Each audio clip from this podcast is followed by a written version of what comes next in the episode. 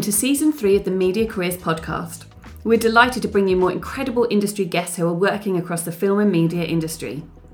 The Media Careers podcast is delivered in partnership with Into Film, supported by the BFI awarding National Lottery funding. Please don't forget to hit the little subscribe button so you can be kept up to date with all of the latest episodes and also help us ensure that we reach more people. We really hope you enjoy this episode.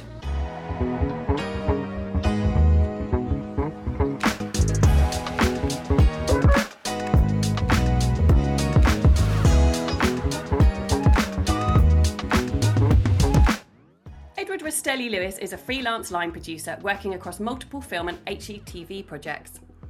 Edward studied film production at the University of Central Lancashire, where he set up an independent film production company and produced two independently funded feature films. Since then, he has worked on a wider range of HETV shows and films, and have worked with companies such as HBO, Amazon, and Paramount. Edward has worked his way up in the industry ladder and is now working mainly as a line producer. Edward is currently acting as the chair to the Production Guild of Great Britain's Wales Committee, and he is also the winner of the Production Guild of Great Britain HETV Production Team of the year 2022 for the North Water. I can't wait to hear more about Edward's career and also delve a little deeper into what a line producer actually does.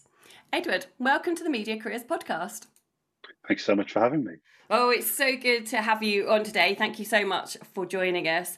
Um, just before we started recording, we were talking about the role of a line producer. So, as I, as I said, I'm quite keen to dig into that a little bit, but because um, I think sometimes it's not quite clear what it does. So, but we'll do we'll do that in a little bit. But in this podcast, we always have a tradition of starting at the beginning, hearing about what all of our industry guests were like as a young person, so we can kind of hopefully inspire other young people to consider a route into the industry. So, do you remember what you were like as a child?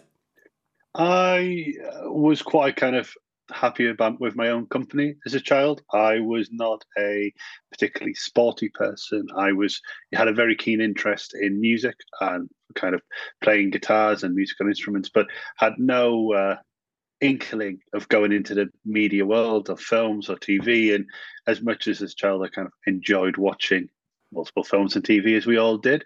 Yeah. Um, it wasn't something which kind of felt uh, approachable to me. It didn't feel like it was something I would know how to approach and how to get into, or really even as a considered an option because I'm from a place up north uh, near the Lake District, and kind of media production up there is uh, limited. I mean, more recently, shows such as A Bay has been shot up in Morecambe. Before that, and there was very little uh, TV or film yeah. production happening locally. Yes, it kind of wasn't on your radar in, in that way.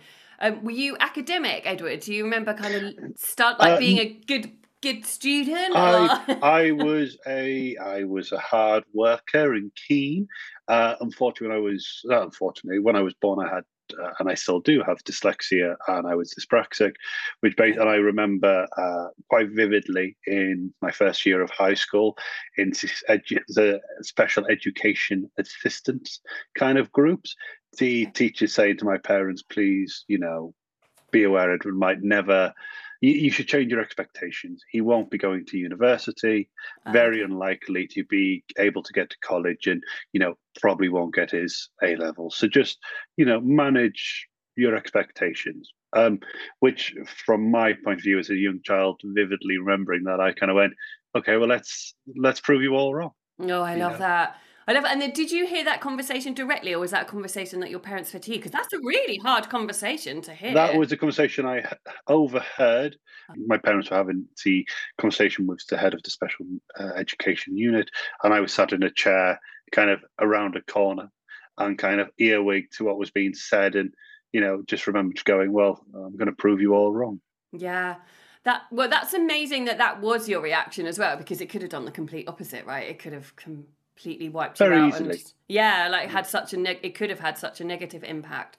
Well, good for you for having that strength of character. And I also really appreciate you talking about this on the podcast as well, because there will be young people who do have dyslexia or dyspraxia and and we need to hear those stories as well and that actually a career is not only can you go on and obviously you did go to university as well so you did prove everybody wrong we'll come back to that in a minute but also that you can go on and have a career in in the media industry as well so i think yeah thank you for for sharing that story did it did you uh, take that kind of attitude through your studies at secondary school? Did it kind of stay with you that you were? It it did. Uh, the truthful answer with my secondary education, it was because of the way kind of educational groups were put together in my school. I was always grouped in kind of uh, the lower groups of educational options. So I, you know, when I did my GCSEs, I was limited to, you know, sitting certain papers to only kind of get a maximum grade of a C yeah. because I was seen as a, a, higher risk of failing. And the same with maths, although,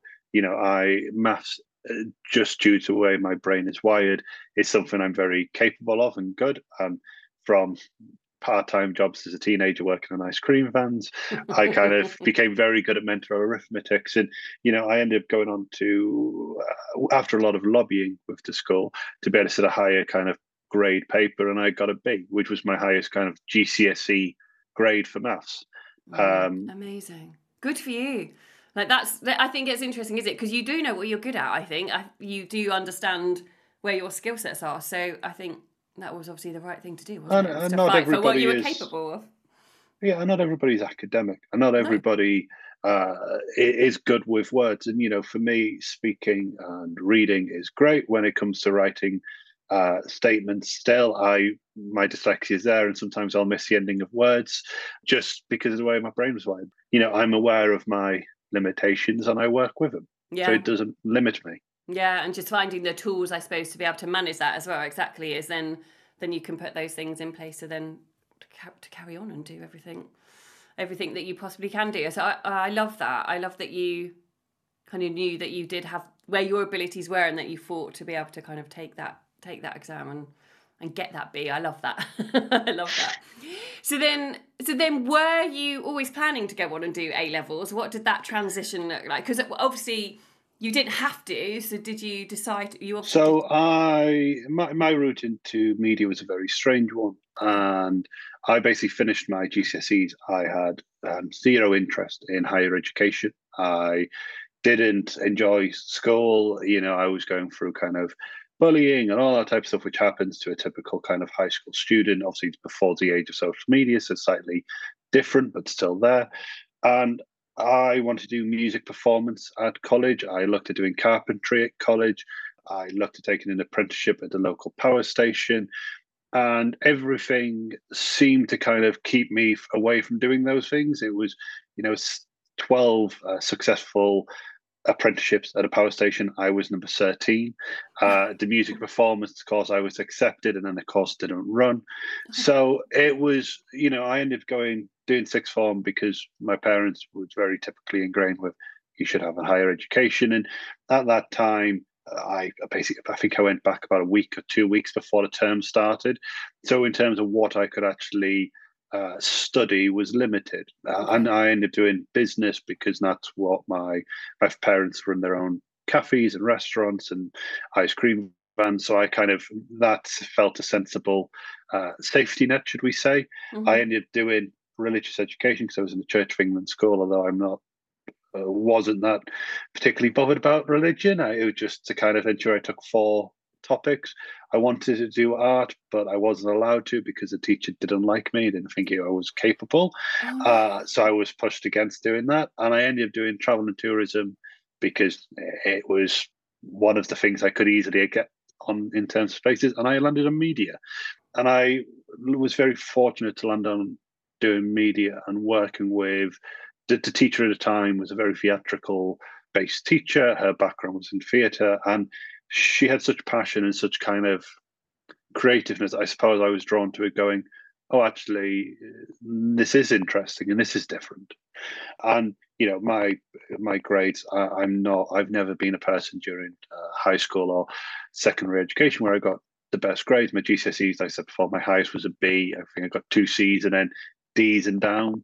My A levels, I think I I got a C, D, E, and a U. So, uh, you know, again, not academically highly graded. But what I found after studying for two years of six forms was, again, I didn't really have the. I had no in contact. I knew nothing about the industry. I didn't even know where to look.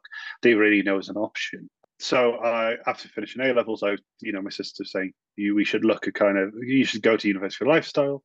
and I started looking at different kind of courses, and I looked at kind of media studies, film studies, TV studies, and then I landed on, and I was film production. And my sister basically went, "Do film production because you're that way inclined, and that you know you're practical minded, and it actually sounds like it's more hands on, and you'll be better at that."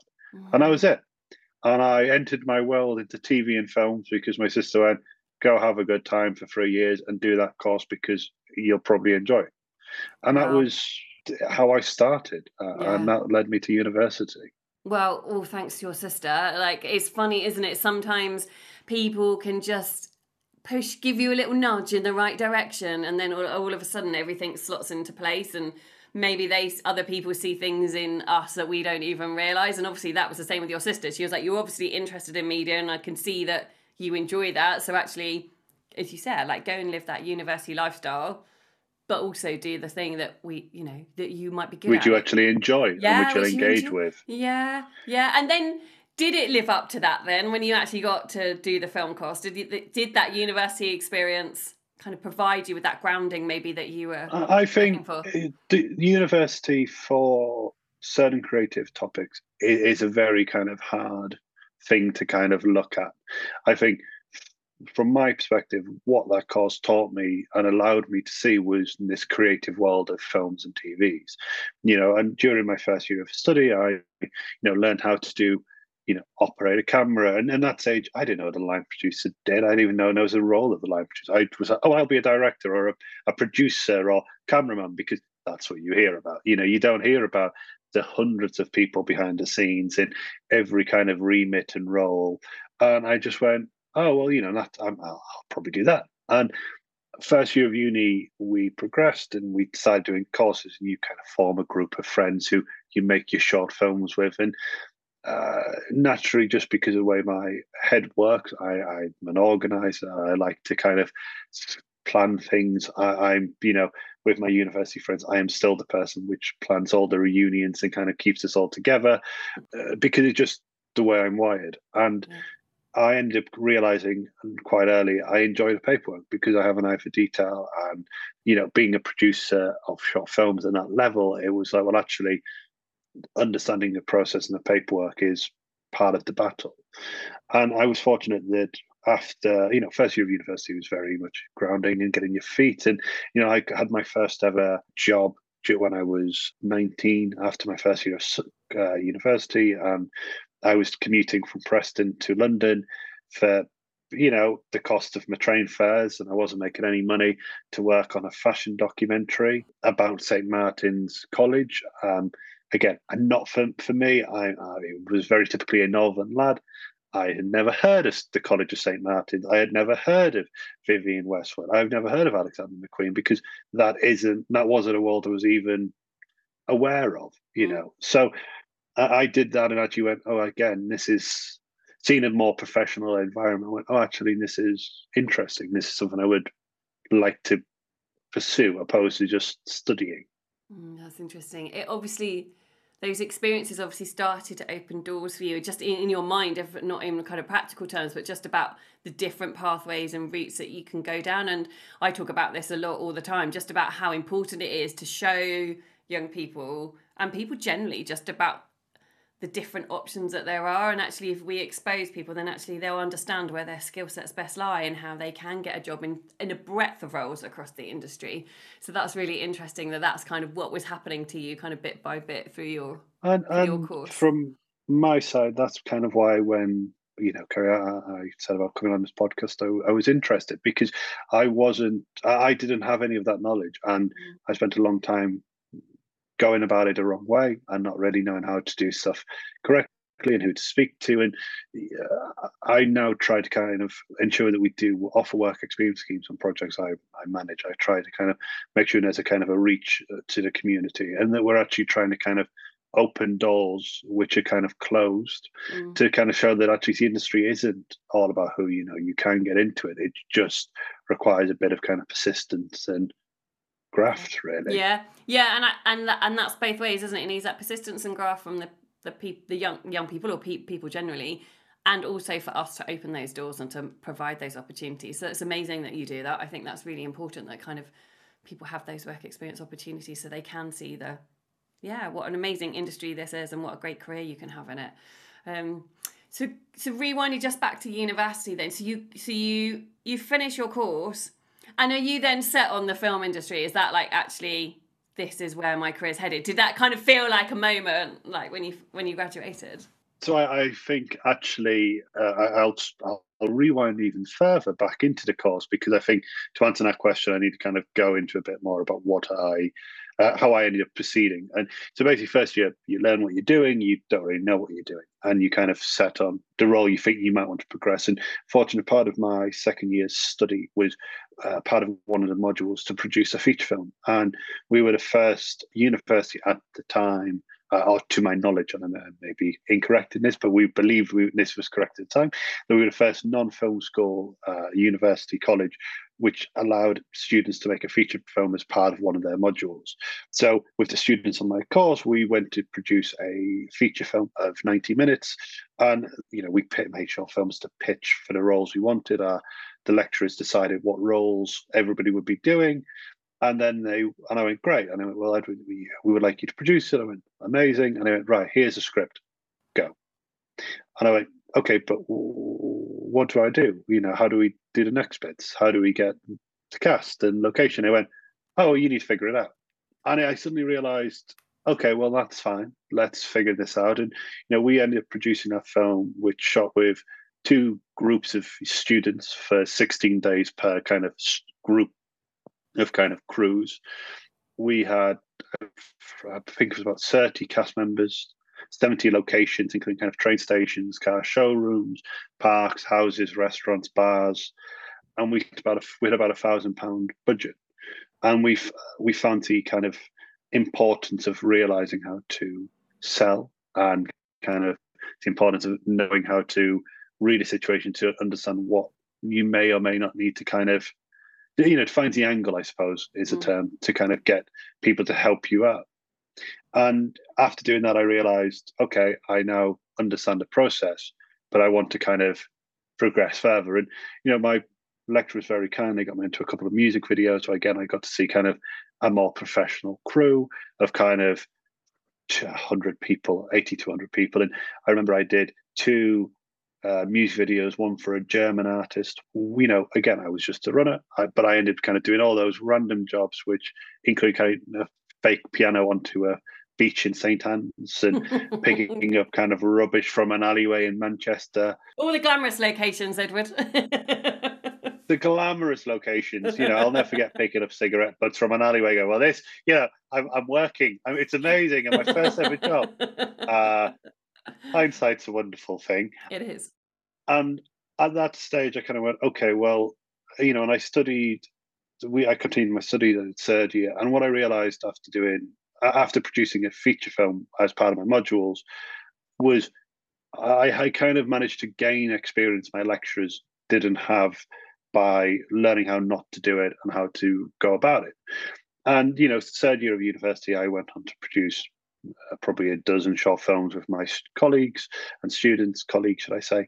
And I realized that it was great, but I didn't really need to do higher education any further. I didn't want to go for an MA or uh, anything like that because actually I wanted to get more hands on experience because I realized from my kind of opening of the doors to kind of go on as runners, it wasn't necessarily about the kind of the university degrees. It was about you, you and your personality, yeah. and you know, I, I, think it was an experience I wouldn't have changed getting that kind of degree because I think it gave me a lot of experience and helped me kind of do the route I took.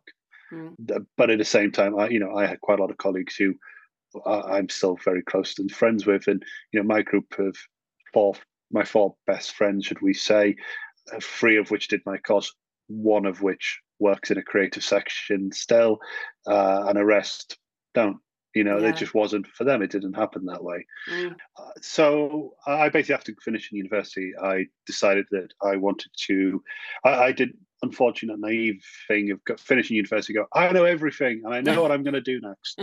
uh, again, hindsight is a wonderful thing, and fortunately, we managed to. Uh, I joined forces with some uh, actors who I met on kind of doing a short film circuit, and they had an idea for a feature film and had contacts to kind of an investor who offered kind of funding to independent films due to kind of tax relief schemes at the time. Oh wow! And I was very fortunate that we we hit at the right time and we kind of gained uh, an investment of a couple, basically 200 grand, give or take.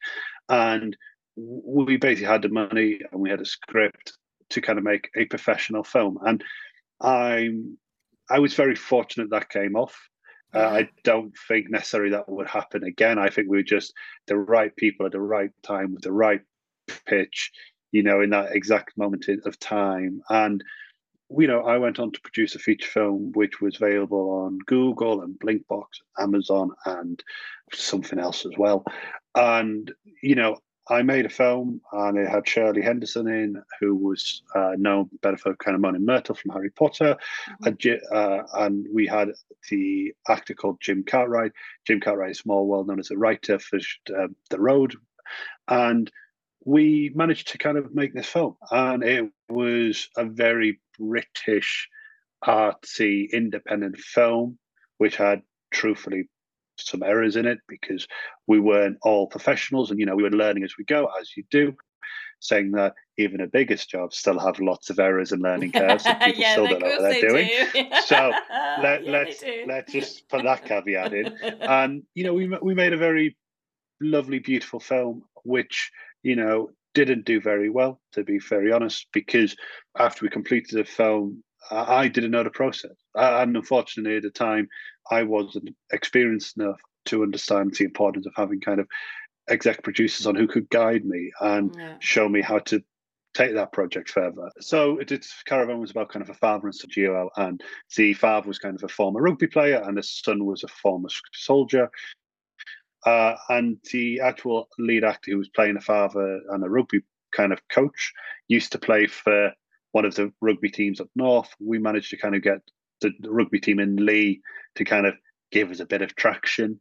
And we, you know, we did a screening with the first team of the rugby club and kind of 300 people in the audience. And, you know, the film was released and it kind of peaked at number two in the iTunes independent film charts for two weeks, you know, and the truth answer is it was a great kind of launch, launching pad for our all our careers yeah.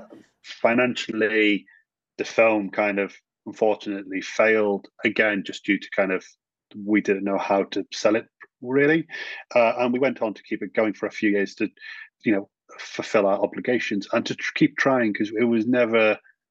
The film had soul and heart. It just wasn't. We didn't know how to sell it, and then once we figured out how to sell it, it was a bit too late to kind of reinvent it. What an incredible step from university, though, to go through all of that. To, I mean, the stars were aligned, weren't they? Just to kind of make all of that happen at the right time. And you, and I'm, I'm sure, as you said, like the vertical, lear- it must have been a vertical learning curve because, you, as you said, you'd never been in the world of film. So how would you know about distribution and that kind of marketing and PR machine that needs to happen after a film has been made? But what an incredible opportunity, though! Just that. The, the, It- the it felt was. that way. It's amazing, really Yeah. amazing. and and it was I, I am eternally grateful for everybody who helped us make that project and Mm.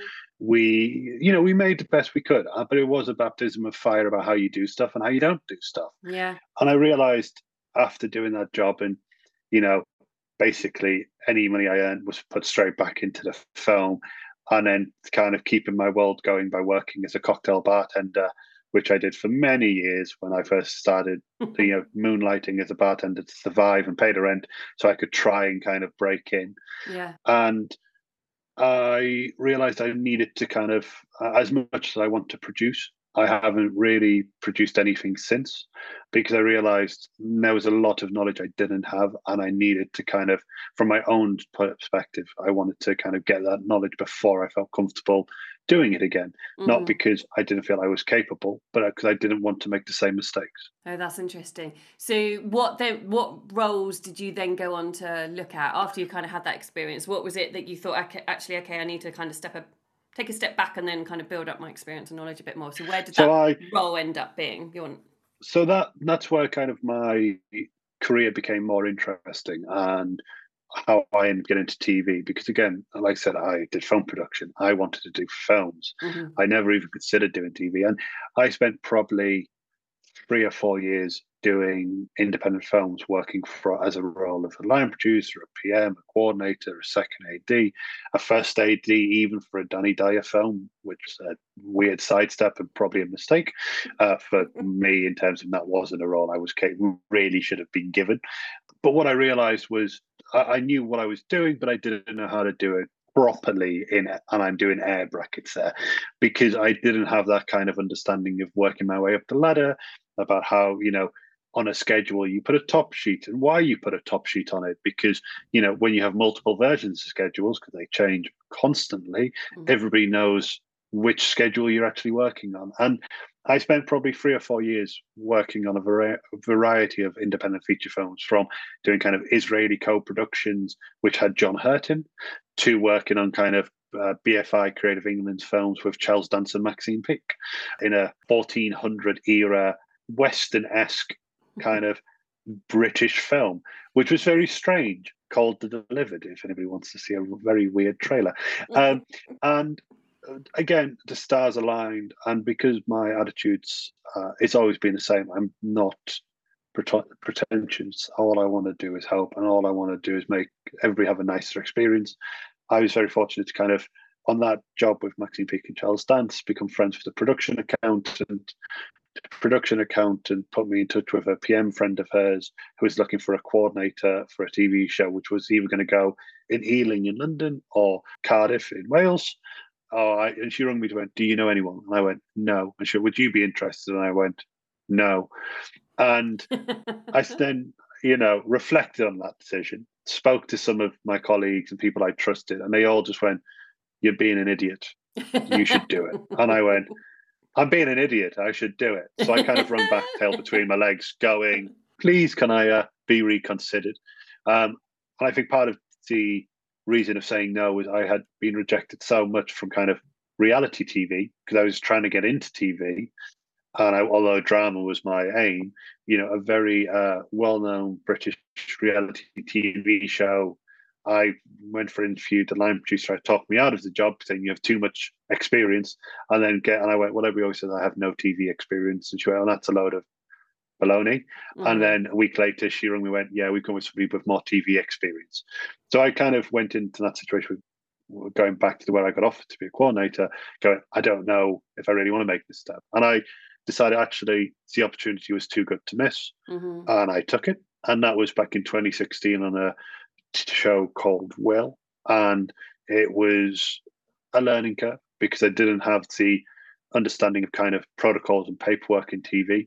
I knew how everything worked. I just didn't know the professional kind of ways. Mm. And within kind of a couple of weeks, I kind of figured it all out. I put a great team around me who helped support the areas I was, was basically weaker in, and they kind of help support those things which I didn't know, and I made sure I knew stuff they didn't know. So we kind of built a very strong unit, which then handled this project. And actually, it, it, was an amazing thing, which then opened the doors to TV. And as soon as I took that step, I have never looked back. And it was very much the film industry seems a very closed off place, and say sorry, the film and TV industry, and it it feels like this very big place where nobody knows anyone, and everybody kind of is looking for the most amazing people. But actually, everybody got into the industry either by connection or pure luck, and actually, inherently, most people in the industry want to help because yeah. they also want people to try and avoid the mistakes they made. Yeah, and you know generally people are nice. And if you act if you're a nice human being and you're capable people notice. And that sounds very simple. But you know some people work in tv and go oh no i don't like this. And that's fine. You know it's not for everyone. It's long hours. It can be quite draining and emotionally challenging. But i found it was an environment i flourished in i was very fortunate to kind of become friend with a transport captain, a person who runs drivers and minibuses, uh, amongst other things, but that's a simplified way of saying it. And he put me in touch with a line producer, uh, a line producer called Kathy Nettleship, who I'm still very good friends with to this day. And she was looking for somebody, and we met up, we got on, and that was my next two jobs. And I ended up working as a supervising coordinator and then a production manager underneath Kathy on Discovery Witches for Sky One, and then his Dark Materials for BBC One and HBO. And I was those opportunities only came because I was fortunate to kind of have a lucky somebody kind of went, oh, you're a nice person. Maybe you should do this job in Wales, or maybe you can offer advice of who might be suitable. And uh, you know, hard work and being polite and friendly has helped, and yeah. I never stopped. No, and I think that's the thing. It it makes such a difference, doesn't it? I have these conversations quite a lot that actually people want to work with nice people. they don't want to work with people that are not very nice. And because you're all working towards the same aim, you're trying to produce a great product. You want it, whatever that's whether that's a film program, a film or a TV program. You want you want it to be successful, right? So you have to work collectively together in a positive environment to get you know to get the best outcome and to and to see your programs or film succeed. So yeah, everybody wants, and I think it, as you said, it like seems really simple but actually it's so important, isn't it? It's so um, important. And, and there's also nothing where you actually look at it. You look, film and TV isn't short hours. You know, my average day is a 12 hour working day. So that means, you know, I will on average do at least 60 hours a week before mm. I can start talking about commuting to the office. And, you know, before we start talking about overtime, which basically means that actually your work environment, you spend more time there than you do with your family. Mm-hmm. Uh, and again, that's what's hard about this industry. But at the same time, you don't need to live a difficult life. You don't need to be a, annoy people and not be so friendly because ultimately, it doesn't hurt to be a nice person and just actually listen. Mm, no, I couldn't agree. I couldn't agree more. Um, now, Edward, one of the things I wanted to do in this podcast was to really dig into what is a line producer because we hear about producers and like well, mostly producing, right? But a line producer is obviously a different role. But what does it mean? Could you just explain to to me and to our listeners about what does that actually involve and how is it different to a normal produce normal I put inverted commas producer? Of course.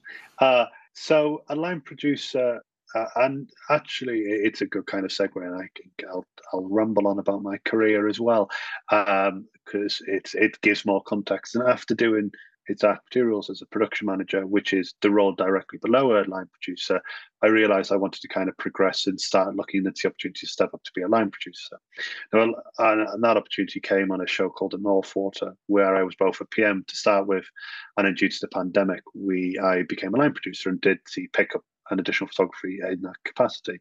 Now, a line producer, a producer is the person who takes the idea from page to screen in its entirety. That person worked with a director who usually has a creative vision and put the creative elements in place to kind of turn, you know, the script of 90 pages into this beautiful film or 60 pages to this beautiful TV show. What a producer does is kind of offer the assistants to kind of turn that from that idea into reality.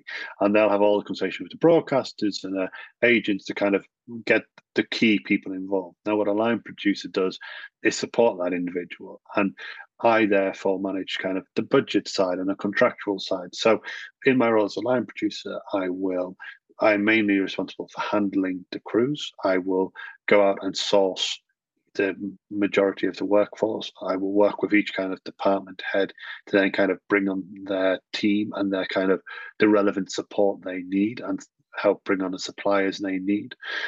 Uh, a part of my job is managing budget, and that budget can range from 50,000 to kind of 100 million or even much more on the bigger feature films.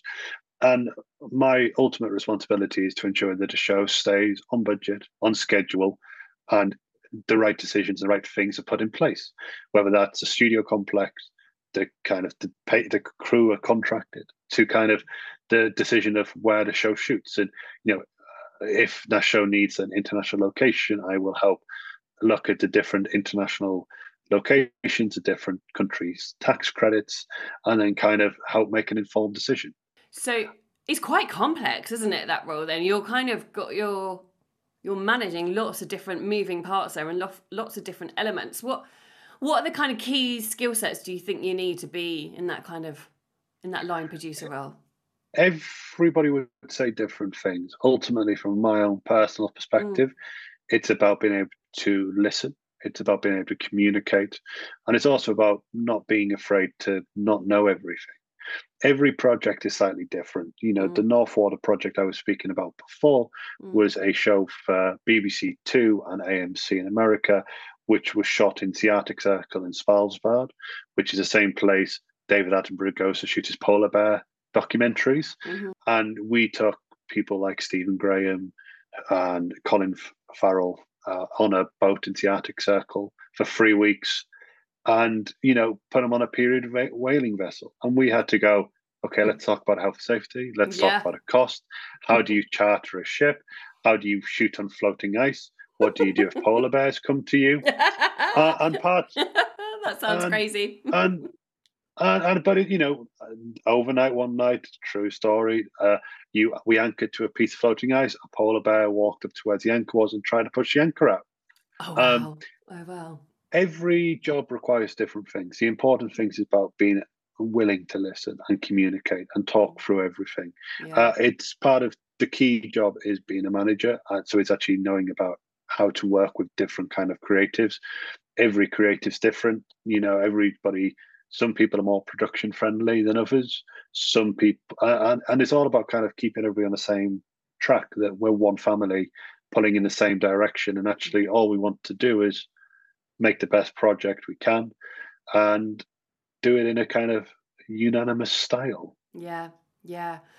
That well, that's so interesting, and and I love all of the different elements of that role. That must be that must be extremely satisfying, kind of being in that line producer role, seeing all of those different elements come together. And as you say, every project is so different, so it must feel like like such a fresh experience every time because you never know. As you said, you could be filming with polar bears around you, or you could be in London. Like it could be so so variable that it must be quite satisfying in that way.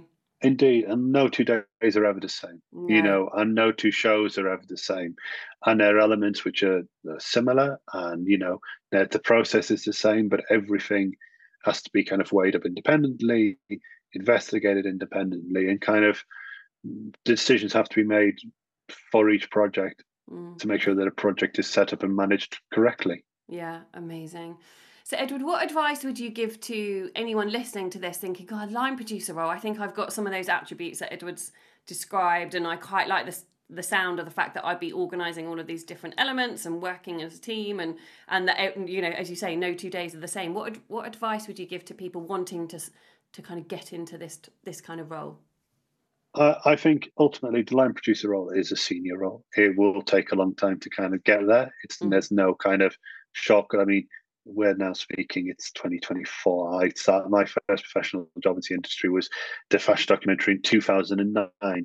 Uh, I became a line producer in 2021. So even it took 11 years, which is seen as a quick progression. Mhm. But you know, it's about just getting into the industry because the industry is so wonderful and vast that you know projects of 300 people and on that job there's people who handle the lights the, the camera equipment the technical equipment.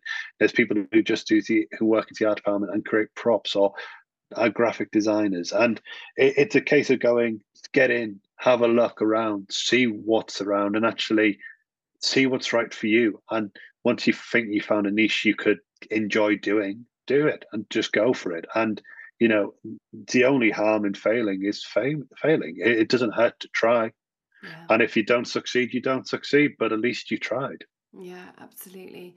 Couldn't couldn't agree more with that. And then just in terms of the the route up to that line that senior line producer role, what is that? I'm going to put again inverted commas normal kind of route in. Is that through a production manager role, or is it?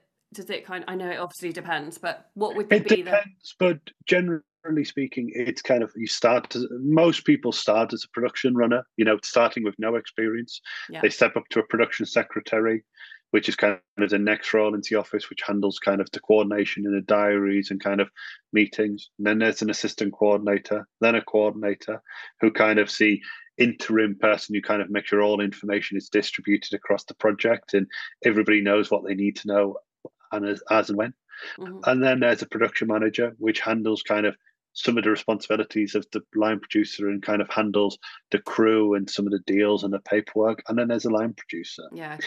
You know, it's that's a traditional route, but at the same time, people skip certain steps, people make side steps Yeah. because it's all about the independent individual. And actually, myself as a line producer and my colleagues, the line producers and PMs, it's not always about the experience you have. It's about the person as an individual. Yeah. Of course, you know, there is an expectation of you need to have done certain stuff to get certain grades. But at the same time, people do bypass grades because they're able to and they're capable and they don't necessarily need to do kind of the production secretary role or the assistant coordinator role. And also, I'm describing kind of much larger projects, uh, kind of prime time drama projects where you know com- the comedy element of TV, kind of the comedy shows, doesn't necessarily have such a big team. They'll have a runner and maybe then skip straight to a coordinator Mm. and then a PM and then a line producer. yeah. So again, it can be variable depending on your route and the projects you do. Yeah, amazing. Thank you. And Ed, we're coming we're coming to the end of the podcast, but one of the questions I just wanted to wrap up with was why why do you love this industry so much? Why is it kind of something that you care passionately about and and are still in and still in this kind of industry now or kind of, you know, however long after you There's a couple of reasons, and I think the ultimate reason is it, it's something which made sense to me. Where many things and many different kind of topics in high school and university didn't really feel like it made much sense, and I couldn't see the longevity of it. Where this kind of felt right for me. Mm, but also it was once I got into it and once I started seeing the variety, I've been very fortunate that this job has taken me to Italy, Hungary, the Arctic Circle. I live in Wales because of a show, and I met my now wife because I came here. mm, I've worked in London. I worked in Liverpool. I've, you know, I've stood on rooftops of colleges in Oxford. I've seen things which, you know, people would love the opportunity to see, and it's because of this industry. mm. And you know, no two days are the same, so nothing is. It's not the typical nine to five. My job is based in an office, which isn't what I wanted. But I do go onto the floor, and I do kind of. It's a medium ground, but at the same time, you know, today is one day, tomorrow is completely different, and you know, you have to figure out the impossible, and the impossible is fun. Yeah, I lo- oh, I love that. I love that, and it must feel like that sometimes that you are dealing with the impossible, but you've got to make it possible. I think that's I think that's a brilliant analogy. And Edward, final question: um, What are your what are your top tips for people wanting to get into this industry? I think look around join Facebook groups. There's lots of great websites and kind of companies which make kind of going to the industry possible. Look at companies like ScreenSkills and you know in Wales, look at Screen Alliance Wales. They're agencies which are trying to make the industry more welcoming.